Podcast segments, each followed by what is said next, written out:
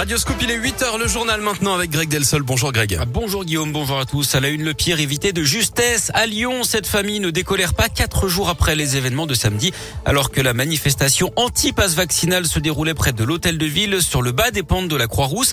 Des grenades lacrymogènes ont été tirées par les forces de l'ordre. L'une d'elles a atterri dans une chambre d'enfant située au troisième étage d'un immeuble. Par chance, la petite fille de 11 ans qui était à l'intérieur n'a pas été blessée ni par le projectile ni par les éclats de verre. La grenade a rapidement été éjectée par les policiers qui ont appelé les secours. Mais entre-temps, l'appartement s'est rempli d'une fumée particulièrement irritante. Kadi, mère de famille, a toujours du mal à réaliser ce qui s'est passé. Ma grande qui était dans la chambre en train de s'échauffer, elle a fui, elle m'a dit maman, il y a du feu dans la chambre. J'ai dit non, c'est pas possible. Quand je suis arrivée, la chambre était toute noire. Je vais pas laisser comme ça parce que on est traumatisé là. Je suis pas bien.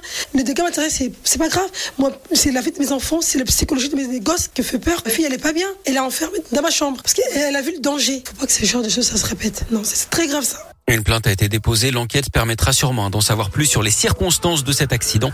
La famille souhaite aujourd'hui changer de logement pour des raisons de sécurité. Le protocole sanitaire encore allégé à l'école. Jean Castex, le Premier ministre, l'a annoncé hier soir aux 20h de France 2. Dès aujourd'hui, trois autotests gratuits suffisent pour les cas contacts à l'école. Plus besoin de tests antigéniques ou PCR. Une seule attestation sur l'honneur, un certifiant que le premier autotest est négatif suffira pour un retour en cours. Alors il faudra quand même faire les deux autres. L'école fournira une attestation pour les obtenir en pharmacie. 11 millions de nouveaux kits doivent être distribués cette semaine. Si l'enfant est cas contact, les parents ne devront plus le récupérer immédiatement mais à la fin des cours. Dans l'actu également à Lyon, cette collecte de sang au stade de Gerland, ce sera vendredi de 9h à 19h en partenariat avec le Loup Rugby. Les inscriptions, c'est sur le site de l'établissement français du sang.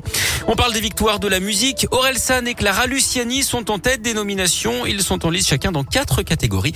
La cérémonie se déroulera le 11 février prochain à la scène musicale près de Paris. Du sport du foot, Lyon sous Paqueta dépendance. Le match nul à partout contre le PSG dimanche à Dessine a une nouvelle fois montré que l'influence du Brésilien est prépondérante dans le jeu de l'OL, Philippe Lapierre. Auteur de 7 buts et 2 passes décisives en 18 matchs de championnat, unique buteur lyonnais avant-hier comme au match aller au Parc des Princes. Lucas Paqueta a porté l'OL contre le PSG ce dimanche alors qu'il revenait tout juste de son isolement positif au Covid pendant les fêtes de fin d'année. Il n'a pu s'entraîner que trois fois avant le match et pourtant son entraîneur Peter Bosch n'a pas hésité à prendre le risque de le faire jouer d'entrée. Est-ce que c'est un risque? Oui, absolument. Lucas, c'est quelqu'un qui est très costaud physiquement.